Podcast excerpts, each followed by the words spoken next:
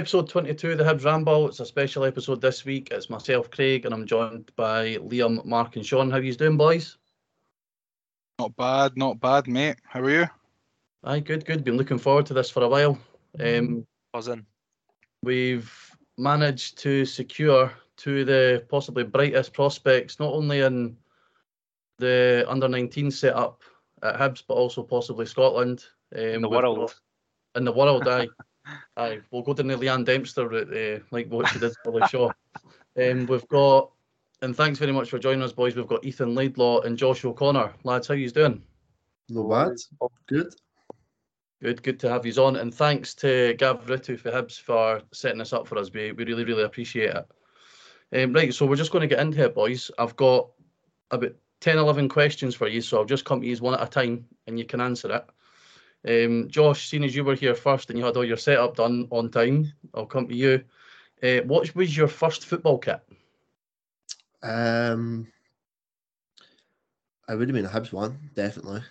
Um, I would say probably 2005, 2006 Hibs. Probably about then, just after probably first born, something like that. That's all. That's all I can get, to be honest. The one I can remember first probably would be, um, which one? It was. It was a. It's a long. It's a long sleeve. The long long sleeve Hibs one. The white. The white long sleeves. Is the original Hibs one. That's that's the first one I can remember. So I think what one that could have been. Because they're pretty much all white sleeves. Aye. it's definitely my dad was playing though. Definitely aye. Oh, so that's maybe uh, 2006, maybe. Aye. Aye, 2006. Uh, Ethan, what about you? What was your first? What was your first football kit? I'm not sure. I'm pretty. I'm pretty sure it was a Man City. I think when I went. I think I went down with my family, like on a stadium tour. And I think we just went in the shop and bought a kit. I'm pretty sure it was. I think I got Balotelli 45 on the back.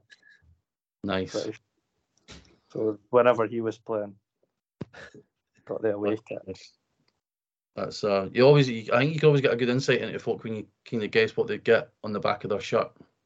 Um, uh, what's Josh? What's your favourite all-time Hibs kit? Um, you know the one with the Crabbie's on it. Yeah, Um, what was it? Is it 20, 2011, 2012? was that the dark green one? The dark, the dark green one with uh, I think it was Puma. Yeah, that was the season Was it? after. Yeah, yeah. Uh, or whatever that just that one, that one, that that one's got core memories. That's my favourite Hibs kit. Aye. Aye, that's uh, that's probably one of my favourites as well. To be honest, what about you, Ethan? What's your favourite Hibs kit? I'd probably. Well, I've actually got it in my drawer. It's like a, it's like a retro one. It's a purple one that they were selling in the hip shop now. So I bought it in the summer because I liked it, and that's probably. I think that's probably. It's got like the collar on it. I think that's probably the nicest looking think Aye. half Easter. Green and green and purple stripes. Aye. Aye. Aye.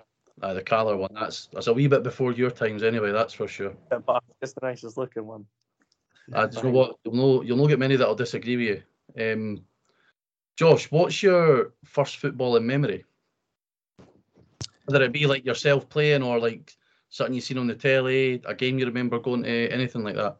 My first, my first core football memory that comes to mind was probably in Moscow. Um, uh, the Russian Cup final. That's when I started to really starting to get to know a wee bit of football when I'm a wee bit like a wee bit older, starting to understand stuff. Russian Cup final when we in Moscow when we won that. That's basically my most first core memory of football. I hate to sound like I know a lot about football, but I said to the boys literally before you joined, I bet his first memories about Russia. Try because tried to work out your age Uh huh. in, uh, when your dad was over there. So I It's a no bad flex either. That being your first core memory in Russia winning a cup, eh? No bad. Uh, what about you, Ethan? What's your first footballing memory? Mine's is nowhere near that exciting. Mine's is just playing four, four asides uh, in a place in East Lothian called Aberlady in this random tournament. And I was a bit kicking about in some like purple uh, F50s, like me and my twin brother and stuff. That was probably my first memory. Was that the like the Fun Fours festivals you used to do on a Saturday morning? Ah, you, ah, you ended up getting medals that were out the charity shop. Aye. that was probably my first memories. Uh, I've been to plenty of them anyway. Uh, right, here's an important one. Josh, where were you on the 21st of May 2016? I actually never went. Eh? Oh, how, I why? never went. Um, it was me, my dad, my granddad, my mum. We're all in my house. Um, watch it on the telly. That's that's what never went because we were meant to, we were actually meant to go, but the week before the car like the car just blew up. Eh? Oh. Car blew up, so it was still in the garage at the time. Just couldn't go at all. So I, I was I was in the house with the old man. Ah, to be fair, there's a many. If I, I think a lot of us would say if we couldn't have been at the game, would I would I rather been in the house with with family? What about you, Ethan? Where were you? I was uh, probably in row C or something beside the dugout. Uh, I would my dad. Well, my dad. My dad's a Rangers fan, so he. I managed to persuade him to go, and he actually enjoyed. He actually really well. Don't know why he enjoyed it, but I think he just enjoyed seeing me being happy. And but I was. We managed to get like really good seats somehow we were just at the side of the Hibs, just to the right hand side of the Hibs dugout, like three or four rows from the pitch. So, I Were you still in row C at full time? I'm pr- we were because there was quite a few like uh, the bit that we were in first. I don't know why, but there was quite a lot of. So like I mean I don't know what her name. I think she was like a politician, Doug Kezia Dugdale or someone was there. Can mind getting a photo with her for some reason, and stuff like that. So but like the stewards, the bit that we were in, just genuinely weren't letting anyone through, even though half the stadium was on the pitch. I don't know why, but our, our wee section, they weren't letting anybody on the pitch. So I take it your dad enjoyed it up until the last couple of minutes. the, the, I think he enjoyed the whole. I don't, like he's not a massive like skinhead Union Bear fan, but really like his family. So, I, but no, I think he just enjoyed seeing me being like happy and loving it. That's good. I tell you what, it's it's quite commendable as well. Even if your dad was a was a Rangers fan, that he's not only taking you but managed to enjoy it for you as well. That's that's classy. Um, Josh, who was your childhood hero? Um, I'd, I'd have to say my old man, definitely. No, there's no really anyone else that I would rather look up to as my hero, as my footballing idol. It's just him. There's no other reason anyone else should be. You know what I mean? He showed me everything, and the top top player as well. That that's pretty much it. Simple as that. I know I, kind I was a bit uh, a bit daft, but I thought you might have might have steered in a different route. As, and to be honest, as somebody that grew up at the time when your dad was at Hibs, I can I can certainly back you up on the top top player part. What about you, Ethan? Who was your childhood hero? Uh, if I'm being honest, I didn't really have one when I was like really young, but I mean, I done a lot of like because obviously I was at the academy and stuff. Uh, I done quite a lot of like ball boying and that. So I was like, so from like the first season we were in the championship till uh, I signed my like first contract when I was 16. So for like about five or six years I done that, and then so like kind of just watching like Jason Cummings. I don't know what was. I just liked watching him. I just like what like how he acted and like his haircuts and some of the stuff that used to come out with. I just liked it. So if I was to say anyone, probably him. Uh, to be fair, you have chosen two. I don't think many Hibs fans would argue with the two that you've chosen. Like, um, good, good choices. Right, here's just a few, a few quick cutters. Josh, Football Manager or FIFA? Football manager. Good. That's you've got you're on my good side anyway. What about you, Ethan? Football Manager or FIFA? Uh, I'd say FIFA. And Football Manager's too techy for me. As we've seen with the Skype. Too much gone. too much going. Uh, right, here's a controversial one. Josh, Messi or Ronaldo? Ronaldo. Ethan? Messi all day long. I bet you used to argue over whether it's sunny or raining outside, eh? I get, get that feeling for you already. Uh, Um, Uh, Josh, what's your favourite cheat meal? Uh, uh, Chinese. What's your Chinese order? Um, chicken fried rice, curry sauce, chili chips. Um, what else? Noodles, and what what they called again? The the salt and chicken, salt and salt and shredded chicken. That's the one. Nice. That's a solid answer, by the way. Uh, that like Chinese, by the way. Yeah, that's that's not a cheap meal for me. That's like an everyday thing, eh? a lunch. Nah, that's one. What about you, Ethan? What's your favourite cheat meal? Well, I, I don't know if you can class it as a cheat meal because I don't think it's that bad, but I think Nando's for me is up there 100%. What's your Nando's order? I actually had one today, to be fair, so I can. I had uh, butterfly chicken, peri chips, spicy rice, side of halloumi, and four chicken thighs. Have What you spice just, you like, go have for, though? been Through my like receipt history, because that is practically what I would order when I go to Nando's. Uh, What's What- your what's your spice though? spice, peri tamer, like the barbecue one. Oh no. That's where you've let yourself down, eh? That, that or medium. But I think because the medium, I, I don't think the medium tastes anything. I think it just tastes uh, hot. So I just get the barbecue because I think it tastes of something. I go for it. It's a good rationale, to be honest. Decent. I can't, I can't argue with any of your answers so far. Like it's been top tier. Uh, Josh, what's your favourite TV series? Um, TV series. I quite I quite like Breaking Bad, but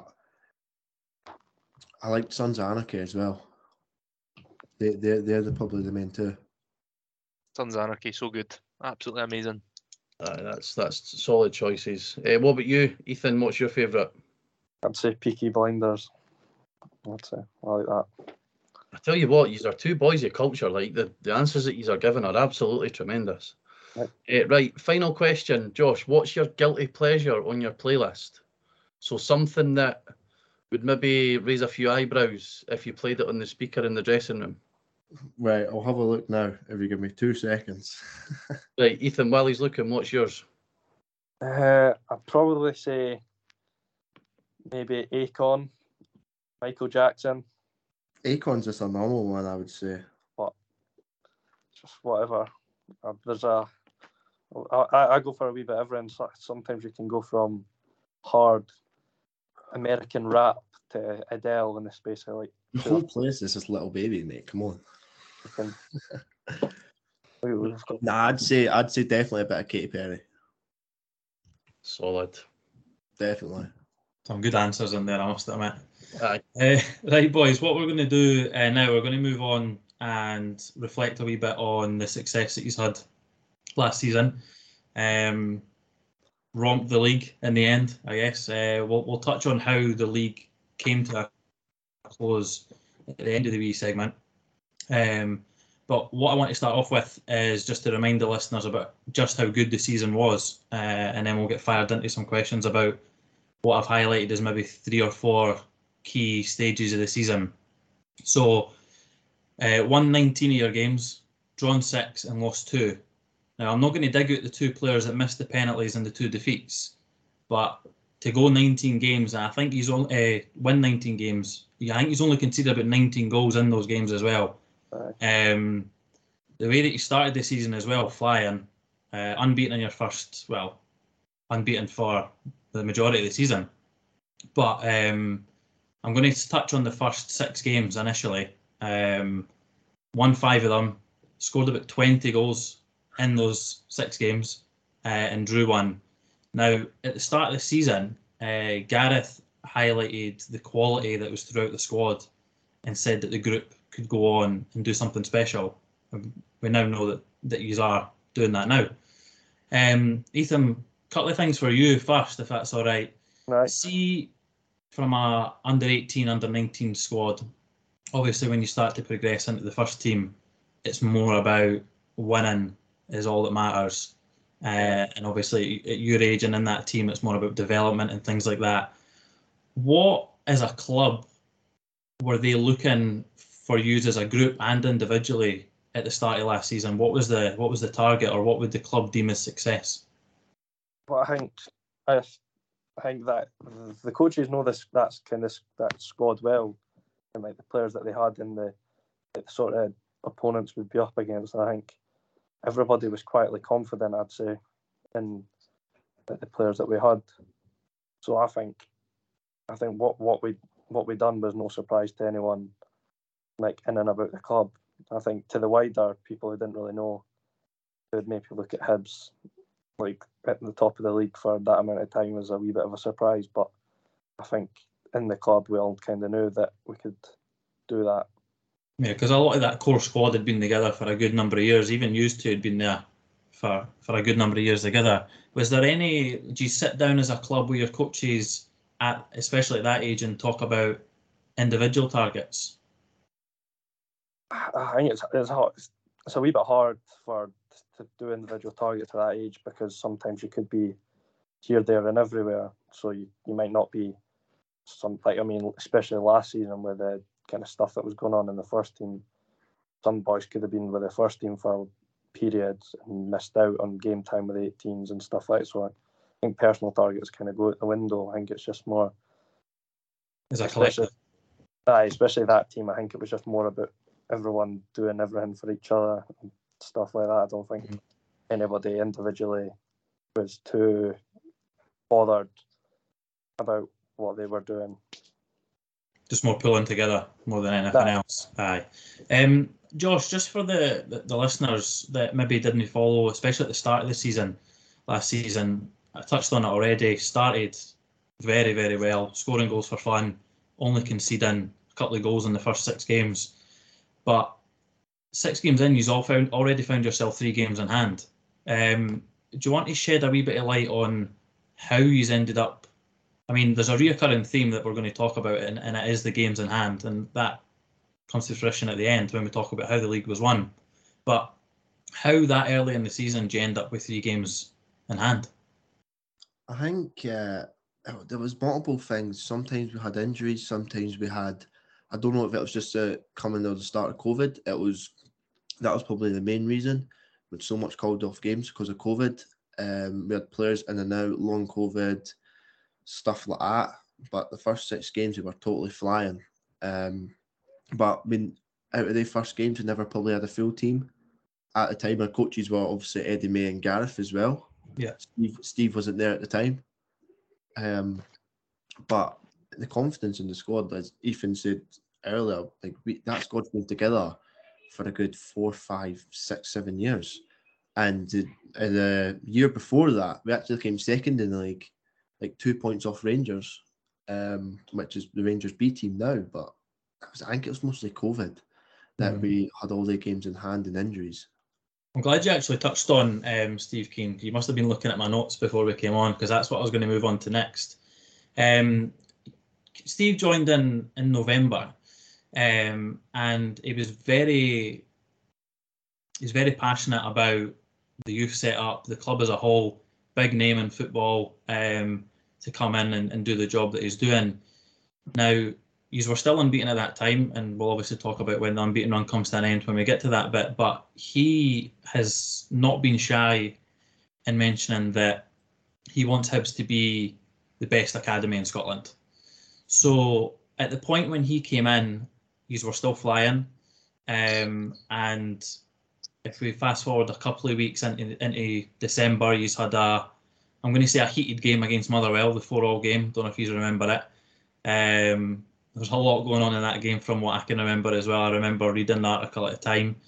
But at that point, these were, I think it was maybe 11 points adrift the Rangers. We were top of the league. You had about seven games in hand as well.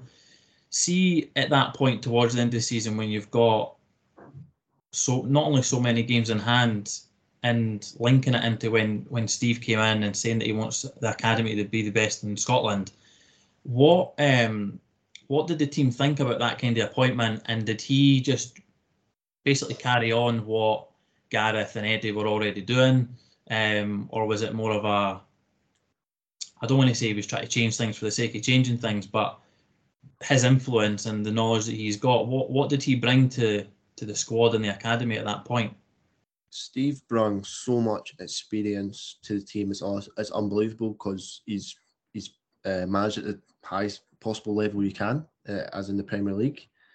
Um, he's managed some of the best players in the world, you know, and we all knew who he was when he first came in, and we were all buzzing because we are already a good squad, and we were just like, how better can we get with this, with this coach that has been at the highest level possible, and we were we were already flying, but we are just buzzing to keep keep going and keep uh, keep getting points. But as you said, we had so many games in hand, but it was just the point we just had to keep relaxing, keep keep doing our job, and just trying to get most points on the table as we could, even though we had that much games in hand. Because at the time, Rangers were winning, we were winning, Rangers were winning, we were winning, and it was just going back and forward.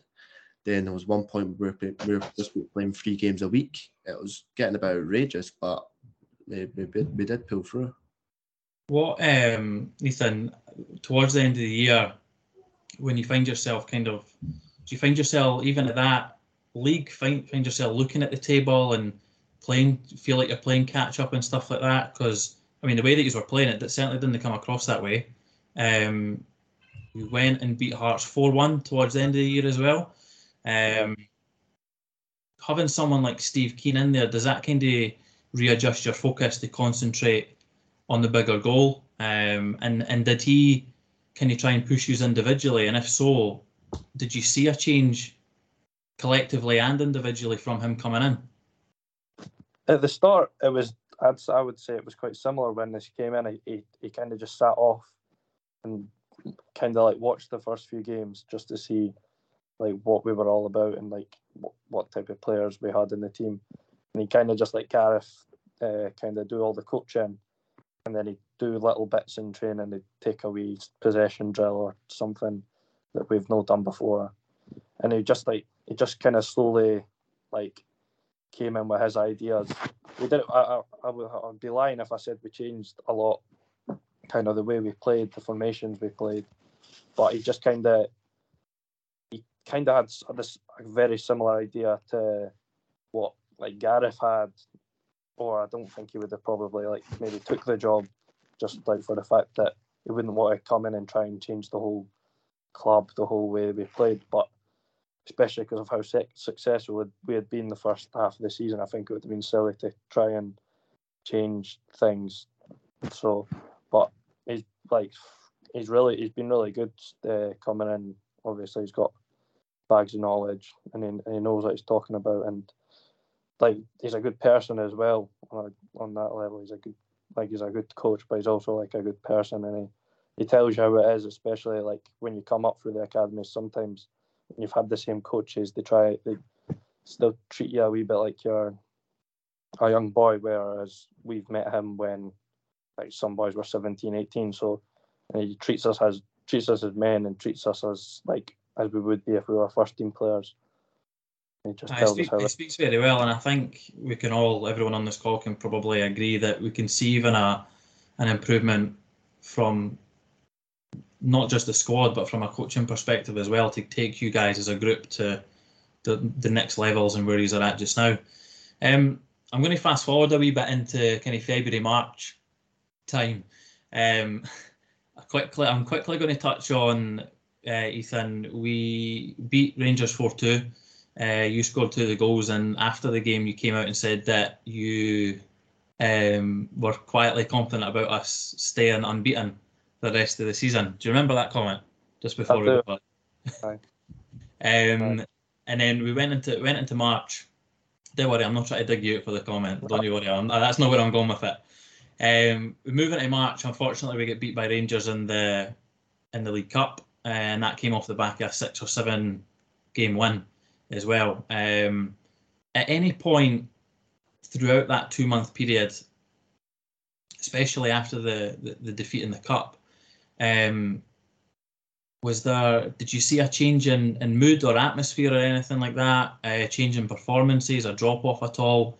Um, the reason I ask is obviously after, straight after the, the Rangers defeat, he's going to beat a, a team like Celtic two one, um, but you still find yourself playing catch up with games in hand. So just talk me through how those two months were and maybe how vital they were in, in regards to the end goal and, and the mood in the, the change room at that point. At that point. Uh, well, to touch on that, I mean that Rangers game, the semi-final, it was. I think we'd. I think we, we we changed the way that we played a wee bit that game. I think we were a wee bit more cautious, and I think we paid them a wee bit too much respect. I'd say in that game, and it kind of came back to bite us because we just. I mean, we, we, I think as a team, I think everybody, we all know that we're better when we get into people's faces and really make a game of it. And I think that game we just kind of waited for something to happen, and then once it did end up happening, they just everything that they touched felt like it just went in. So that game was whatever. I mean, everybody was gutted because I mean, there would have been a chance to play against Hearts at Hampden in a cup final where I think we would have all been confident of winning, but it is what it is. And then I think after it, I think the amount of games we were playing, I think it was always going to be tough to keep grinding out big results against decent decent teams. So I think there was a few times where we we slipped up a wee bit, but I think overall it was there was no major results. It might have been the odd goal or or something like that that decided games, but I think our performances were like really consistent, and I think we played well in pretty much every game. Yeah, um, and then that obviously takes us to unfortunately the the first league defeat because that was at the the the end of March. Now I'm not going to obviously talk about that at all. We'll just completely brush past that. No one wants to talk about that. But see when you go through such a long period of time, and it's a question for both of you. I'll Ethan, I'll let you fire in first. When you go through such a long period of time of being unbeaten, do you find yourself getting into a routine of having to do certain things in a certain way and whether it was just during that unbeaten run or whether it's still now, do either of you have any match day routines that you try and stick to, superstitions, stuff like that? Uh, well, last year I think I, mean pretty much every game we played at night time, so either it'd be a Tuesday or a Friday night. So I think most days I'd wake up quite late. I think normally just because I hate I, I hate the long wait because obviously you don't we don't go to school or whatever or have anything between us waking up and playing. So I think Is that due to nerves or is that just to try and kill some of the day? No, I just I just like to kill some of the day because really all my main thought is is the game at night time, and so you can't really if you've got a game at night, there's not a lot you can you really want to be doing. You don't want to be getting up to too much, so just kind of get up, have something to eat.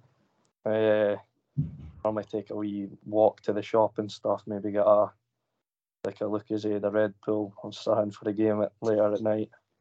Did you Mm. find some of that stuff, that routine becoming super like superstitions or anything like that, or was it just a case of just try to keep your routine the same because that that was what was working? Superstitions or anything like that. I don't really think about anything too much. It's just what I, just what I'd get up to really. Just back back backing your own ability more than anything else. Eh? Josh, what what about you? You got any Um, superstitions or very similar to Ethan? Just I'm more or less the same.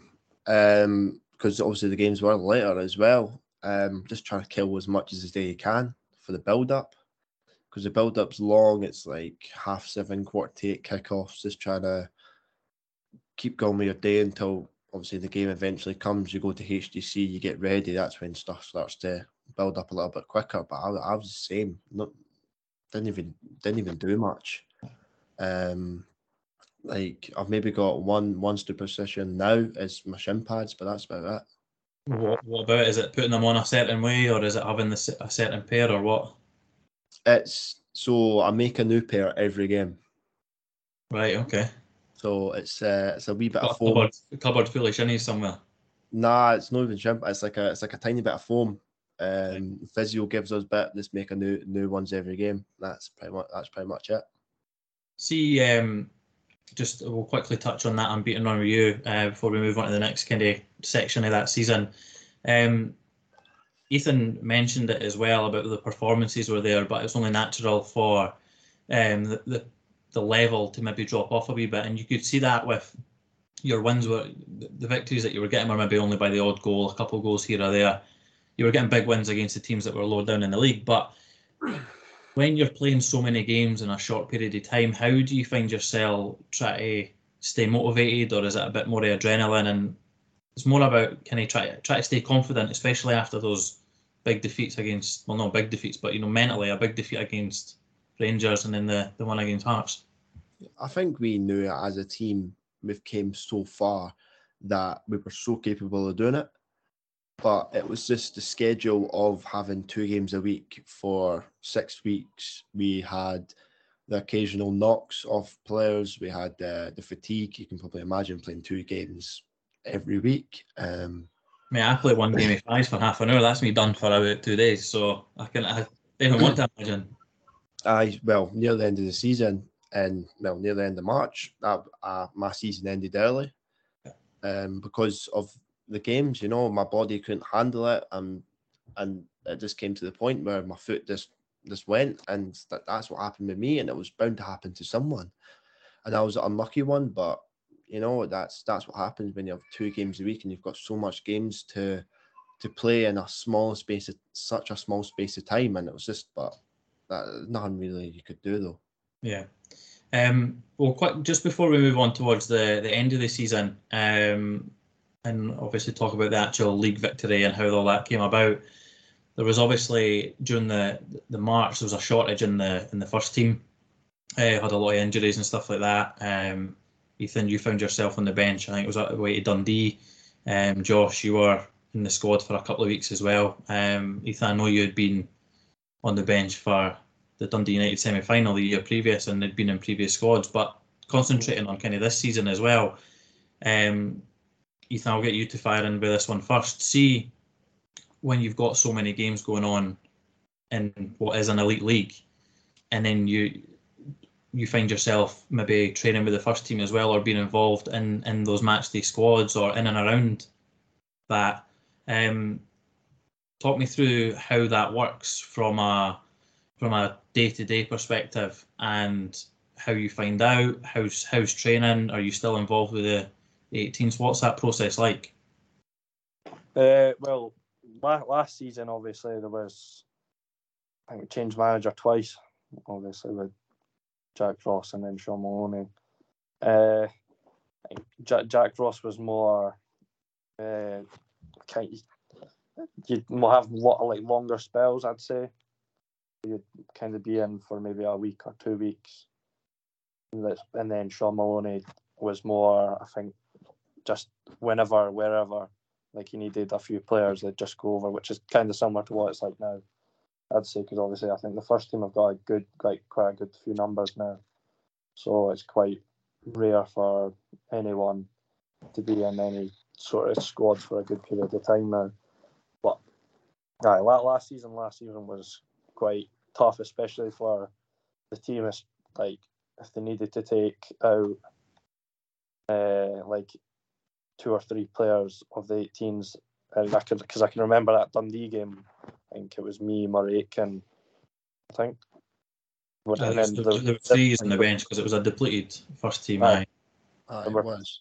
There was an 18s game across the road that kind of that, that we kind of had our eye on as well. That we kind of so it was like we, we obviously wanted to be involved in the first team, but then we also kind of had our eye on winning the league because at the end of the day, we'd worked so long and so hard for a full year to like win win that league. So it was it was important to us, but like obviously getting into like being in first team squads and stuff, it's a good learning curve, especially that game, that that Dundee away game where I was involved in, where we got embarrassed, I'd say.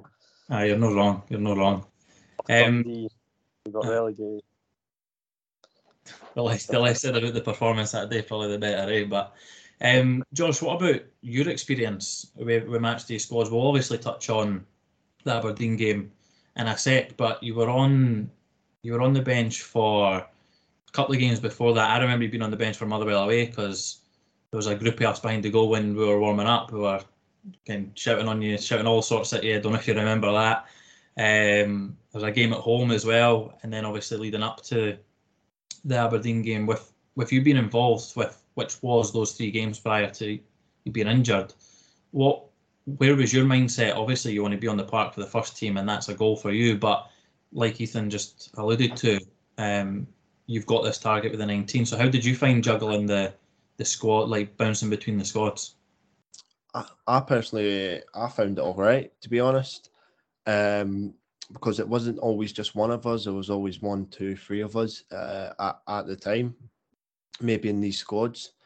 But um, lead, leading up to the matches, even being in the match day squads, I absolutely loved it. I just wanted to get on as soon as possible, go express myself, do as much as I can to obviously help the team, and even just to be involved. I was I was obviously buzzing, but jiggling it about, it was more or less all right. You know, it was just like you're going from one team to another, which you are, but it was all right to be honest. I you weren't obviously your injury happened no long after that. Were, were you feeling anything at that point, or was it maybe adrenaline that was getting you through all the games and all the matchday squads, or how were you feeling?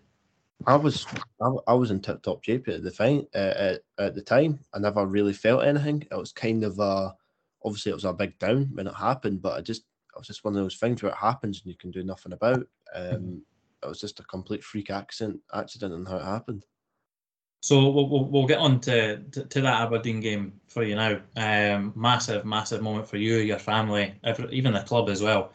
Um, it, what obviously you'd been involved in the squads before. You must have been itching to get on. I could see at the the Motherwell game you were itching to get on for that one. It happened in the Motherwell one. Um, prior to going on, what kind of words of wisdom did you get, whether it be for players or, or the manager? What what was the instructions or that you were told prior to going on? So at first, like like ten minutes before I came on, I was going told to warm up just normally, just like go warm up, do it, hang. Then I think it was I don't know, I don't know, it was like two, three minutes before the penalty happened uh, with, with Porteous. And um, Doidge and uh, Paul came running across and they said, Me, you, uh, obviously me, Paul, and Doidge are all going to go on and um, Paul was like, the gaffer wants you to play left mid uh, behind Doidge. Um, he just wants you to get the ball and run it, players. Just run, just running behind, run it, players. Um, do as much as you can, work your ass off, and that that's all he wants for you. I was like, right, uh, right, that's fine, and that, that's more or less what happened. Then obviously, gaff at the time, Shaun, um, I said exactly the same thing. Uh, just reassuring me, just you'll be fine. Just getting the ball, be confident, do what you've been doing all season, and that that was pretty much it. See, um, despite the result, which obviously for the first team at that time it was quite detrimental, and I mean Aberdeen away is difficult as we've seen previously the other week there. Despite the result, which obviously you as a Hibs fan being on the pitch, you still would have obviously been frustrated with that. But how did you feel on on that journey home after you know ultimately making like, your debut? On on top of the world, honestly, just all the feelings going through it. Like eventually all this hard work leading up to kind of that moment, just to step on the pitch as a Hibs player, um, like to make, make my debut was just oh the feeling was like no other. This that you can't explain it. It was that it was that good. But then then again you've got that you've got to concentrate on the game. You can't start looking at stuff. You can't not concentrate at the time. But um, uh, on top of the world, honestly, it was unbelievable. Was it was it a case of having that moment on the way home the day after maybe, and then it was a case of getting your focus again for basically what was the push towards the end of the season? Uh, pretty much, yeah. On the way back and the day before, I was just like, wow. Then eventually, right, got to keep on going. Do I want more of this? I, I want more of that feeling. I want more of that feel of maybe scoring a goal at, at places like Easter Road at Pittodrie. I want more of that. Um, so that, that that's kind of what I wanted uh, four or five days after that. Mm. Um, moving into the, the, the end of the, the end of the season, um, you went again another another win and run, four wins for five in April. Missed the chance to go top, but you still had five games in hand at that point. And then moving into to May, which ultimately where the season came to, to came to an end. You, I think the last game was against Hearts, draw one all. I'm sure it was. Um, and at that point, use where still had about five games in hand, four or five games in hand at that point. Um, Ethan, do you want to just elaborate on kind of not only when you found out that that was the League One. For those that don't actually know how it was decided or or how it came about, just kind of explain a wee bit more how how the deci- the decision was made and potentially maybe why, if if you as a club got a reason why. Uh, to be honest, I wasn't actually like, at the training centre at the time. I was away with My Scotland. 17s. Aye. Euro. So I was in Israel, just literally just texting boys asking what's happening, because obviously a few of them had been saying like the like the league had been finished or Rangers Rangers I mean Rangers were trying to get us to get them games played, and they, so they weren't happy about it. But then I think it, ju- the, the, everybody just went to the SFA and the SFA, SFA just decided to do it on it was points per game Yeah. ratio.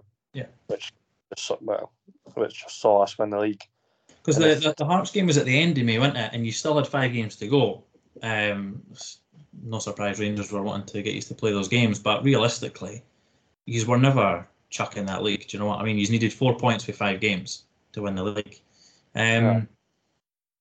Obviously, a recurring theme throughout that season was you being away with the 17s. Um, dare I dare I even say it? Obviously, you've won the league, but is that maybe an ideal way to, to win it? Josh, where where were you when you found out it was 100% that you had won the league? I don't I don't think we're in the changer. I think we're just everyone was just in the house. Uh, I think a text got put in the group chat uh, in the WhatsApp saying, uh, "Congratulations, boys, that's it over. Um, SFA has dealt with it. You've won the league on points per game," and everyone was just congratulating each other. Then I think the next day, the next morning, or no, actually, I think I think it was we found out when we were on holiday in summer, like just so we finished, and I think the text came in four or five days after we after we were finished. You're Something telling me like there was no there was no get together, there was no nothing like that, no big, big face face uh, FaceTime group, and that. Just a great I think- chatting, and that was it. I think it was just in the group chat. There was no big get together. There was nothing really, to be honest. I think because everyone was doing their own thing at the time because it was like summer. Mhm. But um, that, that was about it. Sounds boring, like, but that that was about it. How uh, last question for it's a kind of double barrel question, but I'll go the first part of it first for both of you. Is how how did you celebrate when you did finally find out? Because obviously, naturally, you'd want to be on the park. You'd want that kind of that feeling as a group, all of you together, and then you can you know celebrate together. But if you are all the way doing your own thing, what what did you do to We- to celebrate? Nothing. Yeah. nothing. That's a, that's a life of a footballer, eh? We never, Straight we up the never, next got, target. we never got medals. We never got a trophy. We got nothing. No medals. Oh, that's my No last question. medals. Go on then. No. Ethan, no, what about you? no How did you find out, or what did Uh, you do to celebrate? To celebrate, I mean, I think probably just stick a few things on the Instagram story just to let everyone can get it get it round. a I can't people. believe that's no medals at all. That's my last question, Gubbard. I was going to ask you where your medals were. Um, is there any? Obviously, because it was such a successful season, I'll I'll change my last question. So, is there any kind of memento or or shirt or anything like that that you have kept from that season? Obviously, Josh, you've got your debut, but to win the league, even in, in an elite under 18s league, is pretty special. Did you keep any of the shirts for that season or that? Hib still use them. no, I don't think so. Hib, uh, Ethan, I'm sure Hib still use them. Probably do. I think they I- still use. I played a game. I think I played a game with the 18s against Rangers a few weeks ago, and I think we same kits. Obviously, Ethan, you've got you've got one behind you as well. Josh, what did you do with, with your Aberdeen one? Um, that's that's framed. Pride of place in the living room. Yeah, that's Just a, well, just a I've reminder got- to your dad. Yeah, I've got my home one and my debut one next to each other with the boots underneath it. Brilliant, brilliant. Well, listen, from uh, success in one league to success uh, in another kind of league, it's going to be some party when you win the UEFA Youth League. Eh? Oh, well, You're, you're going to need to make up for no having a no having a party when you're winning your your actual league. Well, Agreed, um, oh mate, and being invited as well, eh? That, I'm I'm sure you said that before we started recording. aye, but no, listen. Um, obviously it got off on a you know not a great start when he's got beat against Molde, but I want to talk about Easter Road and I want to know what it was like to walk out onto the pitch under the lights, Easter Road, with that crowd backing you. I mean, just talk me through your emotions, Josh. the emotions like so we are, we actually arrived at Easter Road about four-ish and the build up was so long.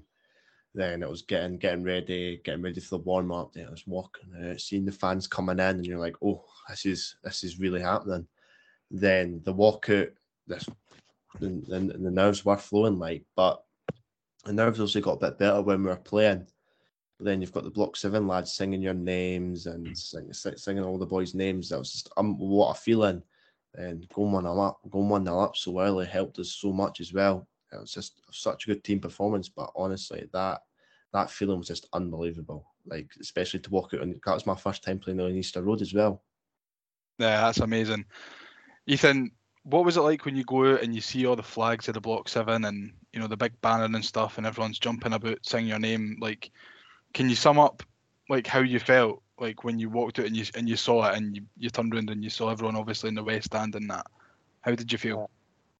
so, so good. It's class, especially like obviously that, that was that was pretty much except for the boys that played against St Johnstone on that last game. That was all a like, first time being on the pitch and like properly like, in front of a decent like decent crowd, and and it was only what three three and a half thousand in a twenty thousand seater stadium, but it felt like so much more. And then the guys behind the goal, they didn't just they weren't singing and doing the drum and that for like wee five minute spells. It was constant through the game, and especially obviously big it's a bigger pitch, and when the boys are getting tired, it just gives you that extra wee five ten percent to keep going. And then we ended up getting a goal the six sixty sort of minute, and then obviously end up conceding. But I mean, for the penalties, I think it helped put a few, well, one of their players off at least. well, that's what I was going to move on to. Um, how did? Because obviously you wouldn't have had any crowds like that at any of the the Dev games the season before. So, how how much did they did Block Seven in particular spur you on? You know, and then especially when you get to the latter stages of the game and it's extra time and penalties. How aware you are? The, how aware of them are you on the pitch? I would I'd say say- all, all the time. Aye, all the time. Were Like, you, were you a bit buzzing when they were Right, singing your name? Definitely. Like even even all the boys after the game, we were like, did that did that really happen? Were these fans singing our name? Like, are we?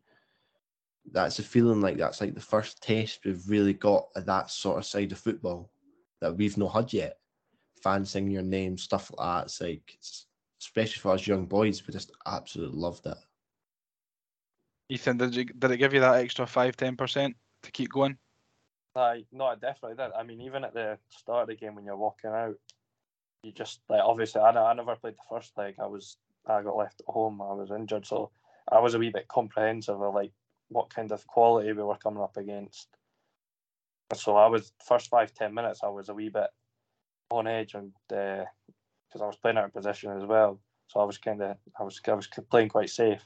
But I mean, after it, after you realise they're, um, I mean, they were good. They were a decent, good team. Like, but I felt that if we came out the box so quick and like every, everybody was on their, everybody played their best game. I'd say I've seen that game. So it just gives you, especially the latter stage. I mean, I got cramp at the second goal. That was 60 something minute, and I managed to play the full game. So it just shows you what a wee bit extra can give you. Exactly. And Josh, how did it compare a home crowd? And uh, it's not first team, of course, but it was it was a quite a big crowd. How does that compare to, you know, what you experienced at Pittodrie? Pittodrie was quite scary because there was obviously it's an away game and it's Pittodrie. You're right up close as well, right up close to the fans. Um, where at Easter Road, obviously the fans are always going to motivate you, and you know what I mean. They they kind of know you a bit more. Whereas Pittodrie, like no one knew you. Who's this? Who, who's this wee guy that's came on the pitch? This let, let's get him. Give a wee dig, couple digs at him. And maybe they see the name on back of the shirt and they go, right, th- this show him a wee bit more. You know what I mean? Um, but aye, the feeling, the fe- feeling at Easter Road was just surreal. Just honestly surreal, and I hope, I hope, hope there's more to come. Definitely. Yeah. Did you get anything for the Aberdeen fans? Were they giving you Oh, aye, aye. Do you remember what they were saying to you? Just, just you can just imagine just all sorts. Yeah. Aye, this, that, aye, aye, whatever. You know what I mean? Just who cares? Just I was just focused, try to focus as much on the game as I could. Uh. Quite right. I don't think I'd be able to focus on a game. Yeah, focus on that. Probably go and cry, go go, go back down the tunnel. But nah, that's me. Don't you Um, gotta worry about that McClendon anyway. Ah, absolutely not. Listen, my playing days are long gone, eh? That ship has sailed. um, obviously, after after the penalty shootout, it's a high pressure situation, lads, and the celebrations with Block Seven. I wasn't there that night, but I've seen the videos, and the, the celebrations with Block Seven, they, they did look class, and you all went right over to them. What what was it? What was it like to celebrate with them? Because I I would imagine that it felt like you were all in it together. Oh, it was good. Like it was just uh it was more just the fact that it was kind of a relief more than anything. I think everybody was just I we knew we knew before the game that we could do it, and it was just another thing doing it. And I think when Oscar somehow I don't know how, but somehow when that ball went in, I don't know what the goalie doing, but somehow when that ball went in, I think it was just everybody was just so relieved. And then obviously you had them behind the goal, and Oscar's went and jumped in, so you're like, can he can he can he leave him himself? um, and it was just class. It did look Oh. class. I mean, you, like all the pictures and that, and the, it's brilliant. He's all dancing about with a megaphone and all that. I mean, it just looked like it's you know, it just was the cherry on the icing on the cake. You know, not only going through going through with a good performance, but celebrating with with him as well. I would imagine that some of your pals are in there as well, are they? Oh, Aye. I, Yeah, so that would have been class. Celebrating with your mates at Easter Road after winning a penalty shootout. Um, on the on the Molde and, and the Nantes teams, how I was at the Nantes game and it seemed to me like they were a, a really really good side. If they had someone who could put the ball in the back of the net, how how did they compare to like the Rangers and Celtic and Hearts that you faced last season? Was it were they a lot better? Were they streets ahead, or was it a different kind of quality? I think the best team we played was the the Nantes. The Nantes were levels above. I'd say pretty much everyone we've played. At kind of Rangers, Celtic, Aberdeen. I'd I'd say they are probably the best side that we have played. But as you you go and say again, we're such a good side of what we do. We we win games. Um, we stay as a team, we stay in our structure, and we're probably one of the best counter attacking teams in this UEFA Youth League, if you look at us, our counter attacks, honestly, they're quite frightening. The, the way that's but that's the way we play. But I would say Nantes were top notch. But I agree, I totally agree on what you're saying. If they had a number nine that could stick the ball in the back of the net, could have been a much different story. If they had a wee French Josh O'Connor, is that what you're trying to tell me? and maybe Ethan, did you find that as well? Did you find that the, the quality is streets ahead of what you were playing last season? I'd I think I'd say so. I I think definitely. Def- I think even defensively structured wise, I think Celtic and Rangers when you play them, 18s they kind of they don't have another way of playing. For like they, their coaches bang on about how they play and that's it. Like they've no they've not got another kind of way of playing. Whereas we can go, we can play high press, we can play counter attack, we can play like park the bus if that's what you want to call it. We can Yeah. we, we can do all of that. Whereas these teams that we've played don't have that, and I think that's probably why we're here talking about it. Just the fact that we can, we've got loads of players that can play different positions, players who are happy enough to do a job.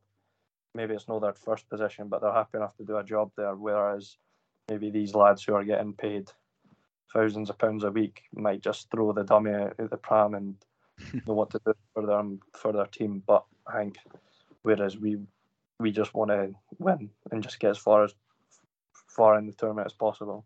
Yeah, exactly. And you, you put yourself into a really good position. In the first leg, um, you've got a penalty right at the start of the second half. Ethan, you stepped up to take it. What were your nerves like? Yeah, I was. I mean, obviously, because I, it was, I had a wee bit of deja vu. I mean, I was, I felt like I, I, was there doing it two or three weeks earlier, but obviously in a penalty shootout. But I, I knew, I knew where I was putting it. I knew my spot, and I, I was all I was thinking about was what the celebration I was going to do after it, and, and that was about it. The celebration was good to be fair. I mean, what you, you just ran over to block seven and stood with your arms out, Jason Cummings style. Aye. Love Jason that, Cum- mate. Was that um was it a different kind of pressure that penalty than your penalty in the shootout? Aye, it was. It was. There was. More, I would say there was more pressure. I don't know actually. I mean, I think they were. They were all because obviously the, the first the first one everybody's like it was our, our first experience of it, and then the the second one's like if I, if you can put this in now and you can give us a lead going over there, it puts us in a like totally different position to where if it was nil nil then we might have to chase the game a bit more. So I think just the, the main job was just to put it in and I done it, and then it Yeah. gave us it gave us something to build on and something to hold on to in the next leg where I think it ge- genuinely helped us because I mean when if we don't go one 0 up, they, they they obviously went one 0 up over there, and then we Yeah. have to we have to end up chasing the game whereas it was only one one, so we could kind of just stay the same same game plan and just and we obviously managed to get a goal. Yeah, exactly. Could you could you sum up in just one word like how it felt when the ball hits the back of the net and block seven behind the behind the goal goes absolutely raj? Just relief, I'd say. Relief, really. Aye, because like I mean, I I think if if you miss a, I mean you should maybe. I, I felt like if you miss a pen there, I feel like you're going to struggle for the rest. I feel like the rest of the game is going to be a struggle. And Oh, just yeah. conf- confidence wise, and the fact that you know you've let well, no, no, so let the team down, but I mean that's your job. That's your job to put it in, and if you if you're not going to put the ball in the back of the net from the penalty spot, then you you feel you'll feel a wee bit like you've let your team down a wee bit. Yeah, absolutely. I mean, and you've managed to get over the line for the the first leg. Um, did, did you feel going into the second leg that you that you were confident enough to go there and and beat them there as well, or was there a little bit of doubt in your mind given how how good that you've said that they were? Was there was there any doubt in your mind at all, Josh? Um, not really. I think as a team we're just so confident. Obviously, there might be a bit like, oh, we're going over there, obviously to France, and they're such a big team. Um, but we prepared really well. We went on the Monday, and the game on was on the Wednesday. So we travelled on the Monday, trained on the Tuesday, game on the Wednesday. So we prepared perfectly for the game, um, and we were just all confident confident in our, all our abilities, uh, confident in the team, confident in the coaches, confident in in our play style that we could go and win. And obviously, that's what we done. We went we went and played our game perfectly, and the game plan was nothing nothing better we could have done. We could have done it any more perfectly.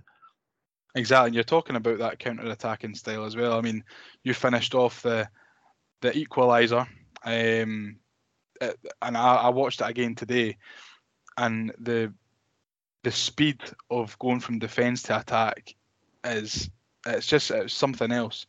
And did you always know that you were going to be able to get on the end it because it kind of went through a couple of wee different phases before it ended Yeah. up at you? I was at like if you're going on, Muzz wee Muzz takes a like a terrible touch, but the thing is the terrible touch actually drags in the defenders, which pulls them away from me and it leaves obviously the pass to East and East, East squares it and I, I put it in the net. But um at the time it was a 3v2, so I'm like, right, we've kinda we've kinda got to score this and obviously we do and to get that goal that put us right in the game and that's when they kind of knew like we are we're gonna have to do something to beat these lads. Yeah. Were you thinking about your celebration before you'd even hit the ball as well? I was just trying to focus on my first touch when he's been past it. I was like, right, first touch, bang, right. Now now just go and celebrate. Brilliant. And then obviously Rudy gets the winner um, towards the towards the end on the second half anyway. And then, you know, we've only seen we've only seen pictures and a little bit of video. but it looked like we Oscar McIntyre was giving it the giving it the big three one to the the people that were there supporting Nantes. Can you get what what was going on there? the the end of the game was scenes. Obviously, you can see bits and bobs in the in, in the video, but we were just getting dogs abuse. Eh? We were getting abuse for the fans, for the for the French fans, um, getting booed. Like they were dead. Like even so, someone got spat on, like God. stuff like that. You wouldn't believe it. Um, we were just because then we, we were just trying to stick up them as much as possible because they were they were starting to get really dirty, um, starting to do little things that we never liked, and somehow managed to get wee Muzz sent off as well, which uh, guy guy got sent off for nothing as well. But um, we at the end we all went up to them, giving it the free one, giving it the ways, giving it giving it all sorts. Even even even some of the coaches got involved as well, which was a good laugh. But uh, it was quality, like. Was it good? Ethan, did you did you uh, get up them? I know. I, I, I would say I did. I said I was a wee bit cautious, like because I mean they were a wee bit. Just French or Rad, you know. The they, they were, and I'll, I'll say that they were. I mean, Big Big Dazza was there to set out set about them. Uh. it was always like You can hide behind all- him. Aye. We're all up the, the, the end of the stand and that, trying to like throw stuff and like spit on us, and it was it was, aye, it was a wee bit it was a wee bit surreal. But I mean, at, at the time you, you were just enjoying it. From the highs Easter Road day to the to getting abused in French. At least you wouldn't have been able to understand what they were saying, eh? Well, unless you speak French. But, well, look ahead to the next round. Um, in February, you are playing Dortmund. I can imagine that when you looked at the draw before it was done, and the teams that are there, Borussia Dortmund is probably one of the teams that either you really want to come out and uh, be matched up with Hibs, or one of the teams that you really, really want to avoid. What was it for you, Ethan? I'd say I really wanted them. I, I think that that was one of the things I wanted out of anyone because my dad's my dad's got a wee soft spot for them. I think he's been over a few times to watch them, so I just wanted to play them. But I mean, there wasn't really. I mean, you can maybe look at or who was it, Shakhtar and Strasbourg is one of the smaller ones, but I mean, at the end of the day, we're the at the point where we are at. If you're gonna get far, you're gonna have to play the best teams anyway. So might as well bring them on. Exactly, Josh. What was your thoughts when uh, Dortmund were pulled out the hat for Hibs? Um, buzzing to be honest to play someone like Dortmund who have some of the best youngsters in the world right now, and probably make the, the best youngsters in the world to play that type of quality. It's just going to be unbelievable, and to show off the whole team against this type of quality team, Borussia Dortmund is going to be it's going to be a top, top, top class game, and just just can't wait. Do you know much about their uh, Borussia Dortmund's youth team? Um, I've I've done I've done a wee bit. Like I, I know a couple of them because I do I do play Football Manager quite often. To be fair, so I know I know a couple of them. Um, but I, did I did watch their game versus Man City, um, and a couple of other teams that have played. But that that's about it for me, to be honest. Yeah, I mean, we're looking ahead to it. I mean, it's a one-legged playoff at Easter Road. It's a very, very good chance. I mean, despite how good Borussia Dortmund are, you've surely you've both got to be backing yourselves to go through, given how we played against Molde and Nantes at Easter Road. I definitely, I'd, I'd say. I mean, if we can match those two performances on a one-off game, not having to think about going over a week later to play them in Dortmund, I think just playing them in the one game and just putting everything into just one ninety minutes, uh, there's no no reason why we can't go and beat them. Exactly. I mean, It would have been nice if you had a return leg as well. I don't know if it would have been played at um, at Dortmund's actual stadium. The name escapes me. I'm sure Shaun will probably be able to jump in and tell me what the name is. I could, but I'm not going to butcher the pronunciation of it. Maybe, maybe Craig, you you look like you'll get the pronunciation correct, but aye, that's Mm. Aye, it's- what is it? It's the Signal Iduna Park. Park, aye. Signal Iduna Park. See, Yeah, I would would, it- I- would have just mumbled the first two lines and then just went back at the end and hoped nobody noticed. It would have been good if you uh, got to go and play over there, eh? But it is what it is. I mean, you'd rather have them at Easter Road than away anyway. Uh, That's I the main think- thing. I think they're probably a, a wee bit buzzing as well because they've probably heard a wee bit about us that we probably bring the most fans out of all the teams that probably could have drawn, Mhm. and they get obviously to play Easter Road, come come to Scotland, play Easter Road, and obviously they've probably seen we've beat Molde, we've beat we've beat Nantes, and they're probably like, right, this is it's not going to be easy, and they've probably seen the videos, all the fans as well, so they're probably like, this is this is not going to be easy, you know what I mean? Yeah, no, I think um, Hibs tweeted about it uh, earlier on, saying that it's on the seventh of February. So have a look out for tickets if you're if you're listening. I mean, we'll all certainly be there again. Um, I'm I'm I'm really looking forward to it anyway, and I, I'm sure you will beat them. But last from me, I want to talk about Darren McGregor, big gorgeous Darren. Um, but apart from his uh, his lovely hair and his beard, I want to know what his influence was like for you, given that he's played in Europe for Hibs as well. What kind of words of advice, what kind of words of wisdom did he give you um, before you know you, you stepped out onto onto the Molde pitch and then back at Easter Road and away at Nantes? I think it's just for the. I think he just hammered home the fact that you're not going to get this chance again. I think when we're sitting in that changing room at Nantes, uh, like when it's one-one, you've got forty-five minutes left. I think he just pretty much basically just said you'll not get this chance ever again, and I think that's all we really needed to hear because the feeling you get when you come into the changing room after beating these teams that on paper you probably really shouldn't be it's just the best thing ever, and you just don't want it to stop. So, I think I just and even even when we're just doing pre-match, pre-game meetings, maybe three or four days before, he'll say something after, and then we'll all go back into the change room ready, wanting to play a game because he's said something that's just got us up for it. It's weird. I, I think only really do that, but aye, he's just been a really good help, and obviously because he still plays, a, a really good player, and like us probably to a striker playing against him, it's you just learn. He'll he'll do the, he'll have a few dark arts up his sleeve, and you'll just have to you'll have to like deal with it and show. And you'll have to learn from it and use it next time to deal with it. But aye, he's just been a really good help, and I think for him and for us, it's been like a really good thing. Yeah, Josh, what kind of what kind of things has he brought to you know the coaching side for for your team since he's joined? Just it's much more experience. We've just we've got so much experience in our coaches, as in also we've got Gareth, Steve, and now Daz. The experience across the table is just more you can probably ask for. But as as Ethan said on Daza, uh, like some of the some of the inspirational speeches he says, you'd honestly you'd want to kill you'd, you'd want to kill for him. You know what I mean?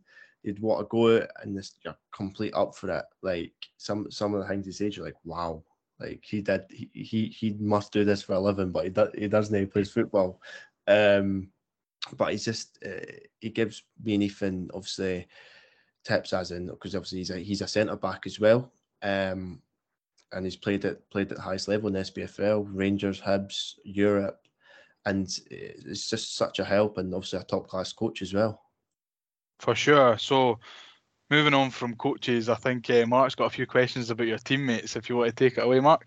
I've been waiting for a, I've been waiting for this, boys. I've been waiting. Best part's coming up. Um, I'm just gonna. I'm conscious of time. I'm not going to keep this for much longer, lads. But I just wanted to touch on teammates. Um, obviously the viewers want to get to know you two, but they want to get to know the teammates as well. Before I go into that, I want to touch on a, a former teammate. Um, we talked a wee bit about your um, league winning campaign, and Connor Young helped himself to 25 goals. And Josh, you and him formed one of the best and certainly one of the most talked about partnerships in the division. Talk to me. What was your immediate reaction when you heard that he's he'd got his move to Rangers? How were you? What was your immediate feeling and reaction to that? I was completely shocked. Uh, honestly, it came out the blue. No one knew. Ethan will say the same. No one knew. It, it just click, bang, Connors at Rangers. We were like, wow. Um, it was just just a big shock. You know what I mean? After getting into Europe, we've obviously we we never got told who we were playing at the time, but we had Europe at Hibs, and we're just like, "Oof, wow, it's like all right. Th- Just, you know what I mean? You couldn't really do much, but it's just a big shock. Obviously, I love the big guy. You still speak to him. Yeah. Um, but I just a shock. Do you have a wee bit of banter now about that? Um, well, Who? Me and Connor? Aye, about the move, and you know now that you aren't teammates anymore, you are now rivals. Do you have a bit of banter about that? Um, I've not yet to play him to be fair, but I'm sure when we do play each other, we will. We'll definitely have a bit. Aye. And even obviously losing such a big part of your league winning team, um, did anything change in the preparation of the new season? Josh has just said that it was a big shock, it was a big surprise. Did anything change in your preparation to Europe or or the league campaign or anything like that in terms of tactics, style, or was it very much just we go again? Yeah, I wouldn't. I wouldn't say there was too much difference because obviously, I mean, in the 18s season, I was kind of getting played as a like 10 behind Josh and Connor, so it was meaning uh, wee Malik couldn't really, who joined, couldn't really get a game of until this season where I could play up front, which is my like favoured position. But so it kind of it was kind of like a seamless transition really where Malik came in and played as a 10. I went and pushed, played up front, and then a few younger boys stepped in first, like Big Mac Weir, who was who left in the summer, and stuff like that. So it, there wasn't too much difference. Everybody knew everyone. Everybody knew how to play. So it was it was I would say it was quite easy. Good stuff, brilliant. I'm just going to move on to current teammates now, and I'm just going to ask some uh, quick fire questions to each of you. So I'll start off with you, Josh. Who's the best dressed in the squad? Best dressed. It's a tough one because there's a there's a couple shockers out there. Like this in in the change room because we've got the Dev Squad changing room.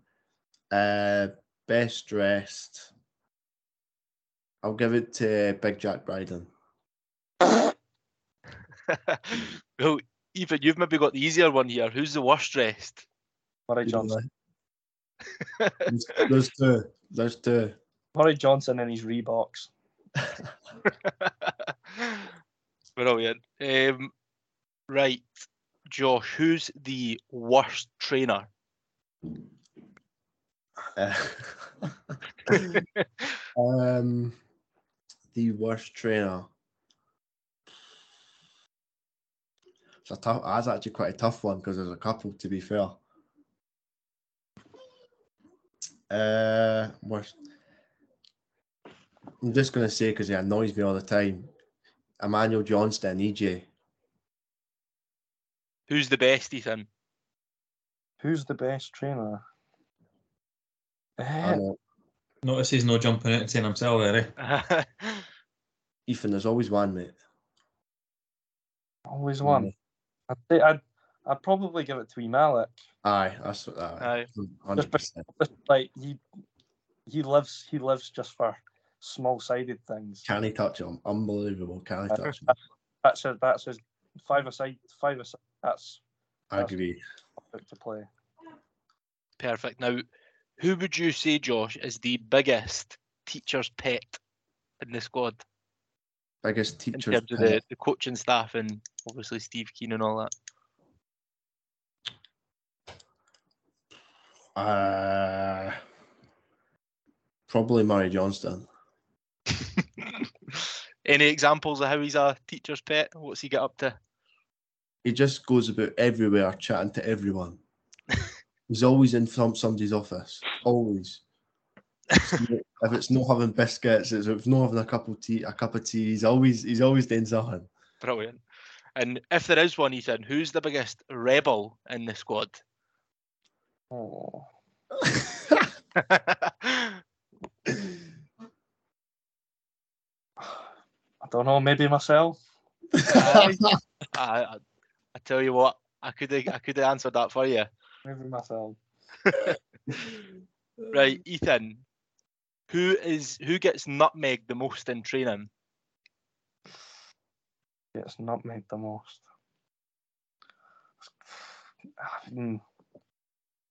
I don't know. I, I, Are you saying none of you because you're that good? I- I'd probably say one of the defenders. I'd maybe give maybe give it to Jack Bryden, maybe. And Josh, who does the most no- nutmegging? Who does the most nutmegging? I'd say uh, Romy Hamilton and Murray Aiken. Hi. Right, I'll open the next couple, the last couple up to you both. Um, who would you say is the most likely to become a manager in the future? I there's there's a pair. There's a pair I would say. I would say as a gaffer, uh, Jack Bryden, then assi- his assistant Murray Johnson. I was going to say, Josh, I thought you would maybe be in there with all your football manager experience. Maybe. Do you know fancy it one day, not? I'll have to wait and see. Yeah. What Uh, about you? Would you say the same, Ethan? I, I would agree, but their style of football wouldn't be the one I would want to pay to watch. I wouldn't want to pay to watch what well whatever they, the stuff that they talk about anyway. oh no. It'd be fine to get the Hearts job one day then, eh? That'll suit their style of play. Uh, and my last question, again, I'll open it up to you both of you, is who's the hard man? Who's the hardest in the team? Mr. Kanayo Megwa. that's a canal too. There you go. He's the one to watch then. We'll need to watch him against Borussia Dortmund. Do not go near him. player, eh? Cigars and sliggers out every game, eh? Cigar out every game. We're all big it, fans of Megwa, aren't we? What We a love guy. We're the, Megwa support- on we're the this supporters podcast. club. We're going to get a flag made up for the Dortmund game. I love it. What a guy. Cheers, Right, lads. lads. Appreciate it. Um, we'll wrap up there. Listen, Josh, Ethan, thank, uh, thanks very much for your time tonight. It's greatly appreciated. Uh, thanks again to to Gav Ritu at Hibs for for setting this up. I think on behalf of all the boys, like we said, we'll be there. Uh, I'll probably stay away for the Block Seven boys because I was sat beside them at the Nantes game, and my ears were still ringing a couple of days after it. I'm getting I'm getting too old for that nonsense. So, uh, no, we'll be there. Um, we'll tweet out details. Obviously, get your tickets, go along and support the boys. Get a bigger crowd there, get them through. Because I think you've got. The, I think the next round is where you could get like the Liverpool, Ajax, Aye. they type of teams, eh? So just keep this run going, boys. You are doing well. You've done incredibly well last season. Um, and for all of us at the Ramble, we wish you both and your teammates all the best for the rest of the season. Appreciate it. Thank you very much. Cheers, boys. Cheers, Cheers, Again, guys. Thanks for listening, everybody. Uh, if you can Cheers, just um, subscribe, YouTube, Apple Podcast, etc. Um, and we'll be back to you very, very soon. Thanks for listening. Cheers. Cheers, lads.